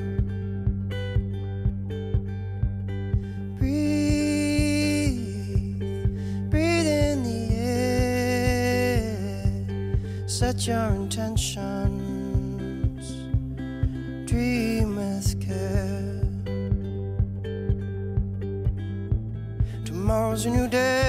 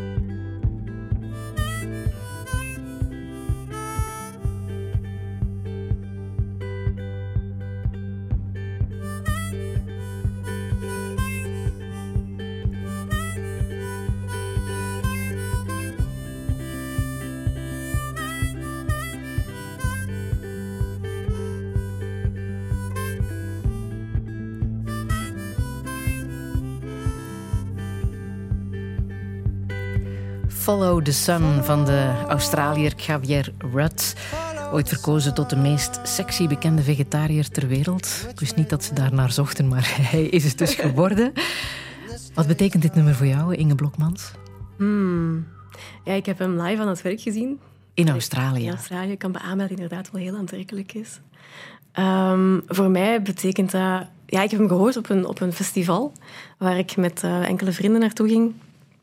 Eh, en we hadden daar een, een danspodium voor ons alleen. Ehm, want dat gebeurt wel vaker op evenementen, dat je dan als rolstoelgebruiker wordt afgezonderd. Maar deze keer was het een podium echt in het midden van de massa, heel dicht bij het podium ook. En ja, er was geen enkele andere rolstoeler dan ik. Dus we hadden dat podium voor ons alleen, ik en mijn twee vriendinnen. En we hebben daar gedanst alsof er niemand aan het kijken was. En dat voelde, dat was zo'n, ja, ehm, zo'n vrij, zo'n heerlijk gevoel om je helemaal te durven laten gaan. Eh, om, om zo speels ook te zijn, dat je ook op, op heel onbekende initiatieven ingaat. Ik herinner mij dat we daar gekampeerd hebben. En er was een man die vroeg aan zijn vriendin in de tent naast ons... Ja, lief, hè, wat zal ik meebrengen eh, van het café? En wij antwoorden vanuit onze tent... Ja, twee cappuccino's alsjeblieft. en een beetje later... Ah, hier zijn jullie cappuccino's, ladies. En dat was zo... Wauw. Die vrijgevigheid van onbekenden ook. Dus ja, dat is het voor mij. Op, op ontdekking gaan en follow the sun... om eigenlijk gewoon geleid te worden door die warmte. Je bent niet blijven hangen hè, in Australië. Vreemd genoeg, je bent teruggekeerd. Ik ben teruggekeerd. Ja. Ehm, En meer nog, je bent je aan het settelen in Ja. West-Vlaanderen. ja, In Ieper. komt dat tegen. Ja. Komt dat tegen? Hoe is dat zover kunnen komen? Ehm, ja, dat, is een heel, ehm, heel intens proces geweest. Heel veel groeipijntjes. Ehm, zo, ja, de periode waar dat je inkomt na het verlaten van het ouderlijke nest. En dan na het avontuurlijke studeren, waar je gewoon van de ene plek naar de andere kan hoppen, zonder ja, bezig te zijn met oneindigheid. Hè? Gewoon het, tijdelijke. Ja, en dan kom je in een fase, ah ja, misschien is nu wel tijd om te gaan settelen. Ehm, ik woonde een aantal jaar geleden nog in Gent en ik dacht dat ik daar eigenlijk ging blijven plakken. Tot ik dus ja, ehm, een West-Vlaming tegenkwam op de parking. Eh, en dat heeft wel het een en ander in gang gezet. Ehm, corona is toen gekomen, wat maakte dat ik mij ook niet echt meer ja, veilig voelde in mijn, mijn eigen huisje. Maar voor corona was er nog iets anders. Ik had mijn doctoraat beëindigd en ik woonde in een heerlijke studio. In het Oud Begijnhof in Gent. Ik kon een vogeltje door fluiten, alles binnen, binnen wandelafstand. Eh, en helemaal toegankelijk. Een van de uitzonderlijke pareltjes ehm, in Vlaanderen, durf ik wel zeggen. Niet alleen in Gent. En ik moest daar weg omdat mijn doctoraat beëindigd was. En ik heb dat zoekproces naar een nieuwe woonst blijven uitstellen. Tot na de verdediging van mijn doctoraat of tot heel dicht daartegen. Ik heb mijn werk vooropgesteld en daarbij eigenlijk mijn lichaam aan de kant geschoven. De harde realiteit is dat er niet zo heel veel toegankelijke accommodaties zijn, zowel op de huurmarkt als op de koopmarkt. En dus kwam ik in tijdsnood en had ik een, een plek nodig. Ik heb een plek gezocht en gevonden heel dicht bij een vriendin. Ehm, heel gezellig natuurlijk, maar een plek die niet goed was voor mijn lichaam. Eh, op het zesde verdiep. Ehm, brandalarm gehad. Eh, liftreparaties gehad, opgesloten geweest in mijn appartement. Mijn lief die met een petsel op zijn hoofd met de draaitappen naar beneden droeg. Ehm, ja, drempeltjes in, in het huis zelf. Eigenlijk was dat geen goede plek. Ehm, en dat voelde aan als verraad aan mijn lichaam. En dan kwam corona. En ja, dan kon ik zeker niet meer zijn op die plek. Ben ik dan verhuisd naar eh, het huis van mijn vriend, bij hem ingetrokken. Maar dat ging echt dood. Dat was, dat was geen plek voor mij. Zowel niet de, niet omgeving, niet, niet de stad waar het al was, als ehm, het huis zelf. Eh, waar ik nog meer mijn zelfstandigheid had afgepakt. Nog meer trappen. Nog meer moeten gedragen worden. Allemaal dus door mijn eigen beslissingen. Hè? Door, door, aan de kant te door mezelf aan de kant te schuiven. Ehm, en dat is op een punt gekomen dat er heel veel chaos was in mij. Eh, dat we ook in onze relatie een beslissing moesten nemen. Van, ja, hij, wilde, hij wist heel erg zeker van... Mijn roots is hier in West-Vlaanderen en dat laat ik niet los. Ik, ik blijf hier wonen. En ik was zoekende. De eeuwige reiziger geweest. En ja, waar, waar, ga, ik, waar ga ik nu mijn wortels gaan, gaan, gaan innestelen? Ehm, op het moment dat je eigenlijk je al ontworteld voelt. Dus ja, dat, dat, was, dat was immens moeilijk. Ik heb mijn spullen gepakt en ik eigenlijk naar Gent vertrekken om, eh, om daar te kunnen thuiskomen. Even te kunnen ontsnappen. En ehm, mijn lief trok zich nog even naar zich toe. Op een moment dat ik eigenlijk absoluut niet wou aangeraakt worden en tegelijkertijd niet anders wou dan aangeraakt worden. En die kuste mij. En heel even had ik, had ik zoiets van... Dit is misschien wel de laatste kus die we ooit gaan delen. Misschien is dit effectief ook wel een keerpunt in onze relatie. Maar die kus, die bracht iets anders. Dat was... Ik voelde eigenlijk zo een energiebom in mijn buik. En ik voelde... Ik, ik kon verbinding maken met, met dat oneindige potentieel dat daar was, dat wij samen konden gaan creëren. Als ik maar durfde loslaten. Want ik was eigenlijk aan het vasthouden aan herinneringen van dicht bij de familie wonen. Ik was aan het vasthouden aan de toekomst die ik had uitgestippeld op basis van wat ik kende in Gent. Maar er was nog zoveel ontzettend andere dingen mogelijk. En ik ben vertrokken en ik ben teruggekomen. En ehm, met een nieuwe insteek. Met de insteek geen compromissen meer. Geen compromissen meer voor mijn lichaam, geen compromissen over verlangens. We gaan denken van het en-en. We gaan hier samen ons leven actief gaan vormgeven op zo'n manier dat we er allebei sterker van komen. Van, van, van worden eigenlijk. Ja, welk, welk vuurwerk kunnen wij samen creëren? Want het gebeurt heel vaak dat je water bij de wijn doet en uiteindelijk, ja, het werkt wel, maar het werkt niet diep van binnen voor, voor je allebei. En dat is het moment dat ook die een droom ontstaan is om samen een bed and breakfast te gaan creëren. Een plek te gaan creëren waar mensen kunnen thuiskomen. Want dat is voor ons allebei blijkbaar een heel belangrijk thema. Zowel thuiskomen in ons lichaam, als thuiskomen in de natuur, als tijd kunnen maken voor familie en vrienden die over de vloer komen. Uh, en ja, zo is de bal eigenlijk aan het rollen gegaan om, om een, een, een bed and breakfast, om een plek te creëren waar iedereen welkom is ongeacht de manier waarop dat je door het leven beweegt. Een plek die er niet aangepast uitziet, waar iedereen welkom is en, en waar je gewoon kunt genieten. En die heb je ondertussen, daar ben je aan het verbouwen. Ja. Dat is de huidige ja. zorg waar je je om bekommert. Ja. Um, hoe was de reactie van jouw omgeving toen je zei: uh, Ik ga een bed and breakfast beginnen in West-Vlaanderen? Hmm, heel gemengd. Um, er was heel veel. Um, verkramping die ik opmerkte. Heel veel. Oh, zo groot. Oh, ah, zoveel werk. Ah, en die tuinen. Oh, oh, durft, durft je dat wel? Gaat je dat wel doen? Terwijl, terwijl het een fantastisch idee en een geweldig project is. Het is een fantastisch project. En pas op, die reacties zijn er ook gekomen. Ah. Wauw, zo straf dat jullie dit doen. En deze is zo nodig om toegankelijke plekken te creëren. En, en, en deze is zo magisch en, en zo fijn dat jullie jullie hart volgen. Um, maar ik, ik, vind het, ja, ik vind zo straf dat ik, dat ik daar ook door geïmpacteerd word. Dus als ik, als ik op onze plek ben als wij op onze plek zijn, dan uh, de, de, de organische, de natuurlijke reactie is een gevoel van lichtheid. Van, van kriebels die opborrelen. Een soort van, oh, amai, wauw, zo fijn dat ik hier mag zijn. En is het zo mooi. En, en dan zijn er ook momenten dat ik niks voel. En die momenten dat ik niks voel, dan weet ik van, ah, dat is nu de angst die aan het spreken is. Mhm. De angst voor het onbekende, de angst voor verlies van iets wat er nog niet is, de angst voor het te grote. Verlang ik te veel? Kunnen wij deze wel? En dat is die angst die zorgt dat je jezelf gaat verlammen. Wil jij graag een eigen gezin? Graag. Ja. Daar ben je ook al mee bezig? Um, het, uh, Na de verbouwing. Ja. first things first. First things first.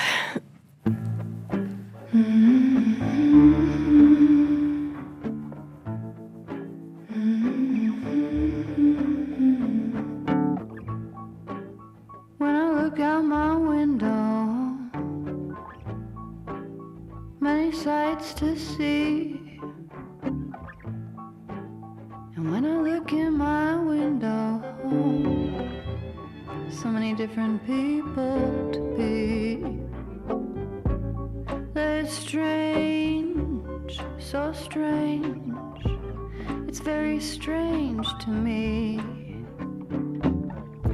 You got to pick up every stitch. You got to pick up every stitch. You got to pick up every stitch.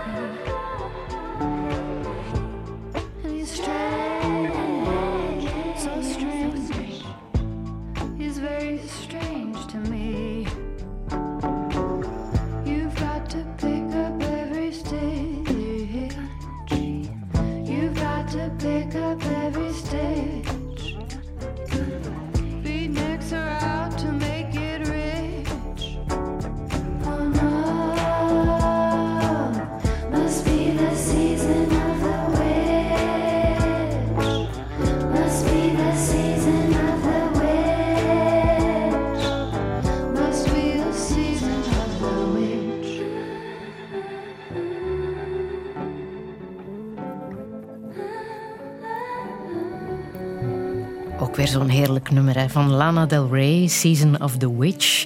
Inge Blokmans, wat schuilt hierachter? Mhm. Maar Ergens wel mijn fascinatie natuurlijk voor, voor heksen en straffe vrouwen.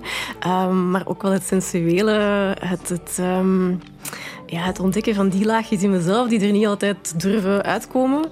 Ehm, op een bepaald moment zegt ze zoiets van, ja, wanneer ik in het raam kijk, zijn er zoveel mensen die ik kan zijn. En we zijn zoveel laagjes.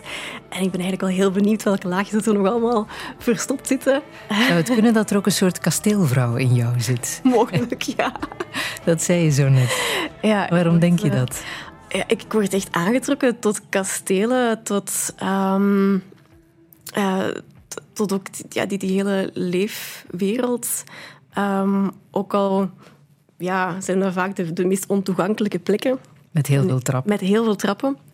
Ehm, er is iets in mij ja, dat een pool voelt. Ehm, ik zal dat kunnen gaan over uitleggen, maar eh, het is er. Dus ik ga er naar op zoek en ik zoek manieren om, om dat ergens in mijn leven te brengen. En de plek die jullie nu hebben gevonden heeft ook iets kasteelachtig. Het heeft kasteelallures. Ja. ja, ja, ja. ja, ja. Ook dat, ja, het zit er toch wel in. Ja. Ehm, je bent eh 34 nu. Ja. Stel nu, Inge, dat de wetenschap zo evolueert dat ze jou terug zou kunnen doen lopen. Zou je dat nog willen? Poeh. Hm. is op dit moment leeg in mijn hoofd. Ik weet het eigenlijk niet. Omdat voor mij... mm, ik zei het al, hè, die disability is iets heel relationeel, iets heel contextueel. Ehm, natuurlijk kunnen lopen zal mij in staat stellen om mijn lief te kunnen vastpakken al rechtstaande. Om zo een echt goede, volle knuffel met heel mijn lichaam te kunnen geven. Zal mij in staat stellen om bergen te beklimmen op mijn eentje. Om lange natuurwandelingen te kunnen maken zonder te moeten denken aan wat zijn de risico's. Eh, ik zou in de plassen kunnen springen. Ik zou in de bomen kunnen klimmen en daar even blijven zitten. Ja, moeilijke vraag. Ehm, ik vind het best wel lekker zo hoe dat mijn lichaam nu is. Het heeft jou ook veel gebracht. Het heeft mij ontzettend veel gebracht. Het heeft van jou een hele sterke vrouw gemaakt ook. Ja? Nu ja, dat zou ik natuurlijk, die bagage zou ik wel kunnen meepakken naar het lopende scenario dan. Ehm, maar hmm, moest er aan mijn lichaam één iets kunnen veranderen en ik zou moeten kiezen, geef me dan maar het gevoel helemaal terug.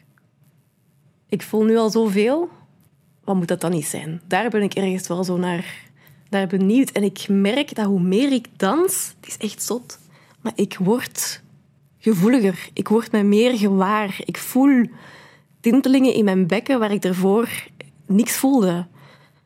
Dat je zo begint af te vragen van... Ja, waar stopt de impact van het ruggenmergletsel en waar begint de impact van trauma? Of ja, hoe krachtig is het lichaam in het zichzelf herstellen? Wanneer we maar voldoende naar binnen keren en met dat lichaam gaan werken. Komt er ooit nog een tattoo bij? Want je hebt er een, hè? Een hele mooie op jouw rug. Er komt er geen bij. Omdat ik me niet kan inbeelden dat er nog iets belangrijker kan zijn dan wat die, die, die tattoo eigenlijk op mijn schouder symboliseert. Wat symboliseert die? Voor mij is dat het meedragen van alle mensen die ik verloren heb in mijn leven. En die er wel nog zijn. Ehm, ja, het zo die scène in The Lion King, dat Mufasa vanuit de hemel eh, ja, zijn, zijn spirit de, wind naar beneden stuurt en de bladeren doet opflakkeren. En dat zijn de momenten dat ik ook al die mensen dichtst bij mij voel. Wanneer ik de wind rond mij voel waaien. En ehm, dat geeft mij een heel gedragen, geborgen gevoel. En het zetten van die tattoo op zich was voor mij ook een actie van weer eigenaarschap nemen over mijn leven, over mijn lichaam. Ik had een zware operatie ondergaan aan mijn rug. Ehm, een gigantische rits, heel mooi genaaid. Heel respectvol behandeld geweest ook door de zorgverlening. Maar het was wel een operatie die gebeurd was tegen mijn wil in, waardoor ik heel veel moeite had om nog in de spiegel te kijken. En ik had zoiets van, ik wil iets doen met mijn lichaam. En ik wilde iets moois en iets creatiefs. En zo ben ik dus bij die tattoo gekomen en heb ik die twee in één gecombineerd. Een, een soort van symbool, een, een tribute. Iets voor die mensen die me zo dierbaar zijn. En tegelijkertijd een, een, een, een actie van liefde naar mezelf. Welke boodschap wil jij nog meegeven, Inge? Ja, eh, durf springen. Durf, durf verlangen. Durf je verlangens gaan opzoeken. Durf daarvoor gaan, ook al is er ontzettend veel om bang voor te zijn. Zullen we nog die geweldige stem van Avi Kaplan laten Graag. horen? Change on the rise.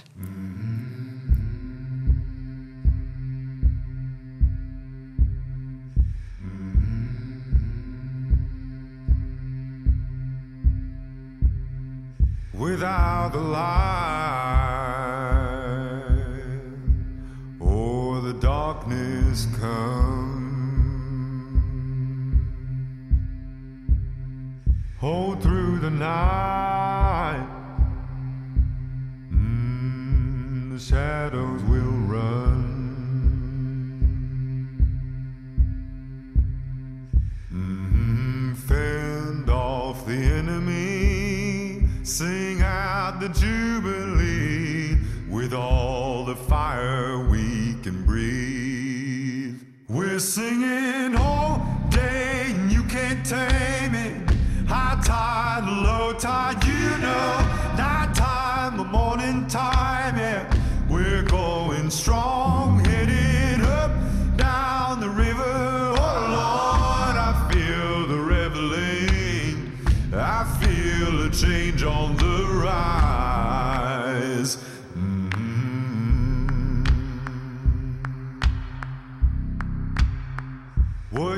What a man who's lost his soul? Can't take a stand mm, when his flame's gone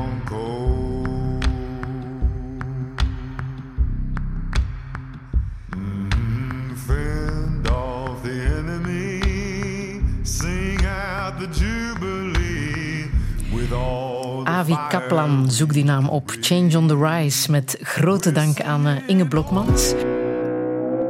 Heb je iets gemist? Je kan Touché herbeluisteren in de app van VRT Max.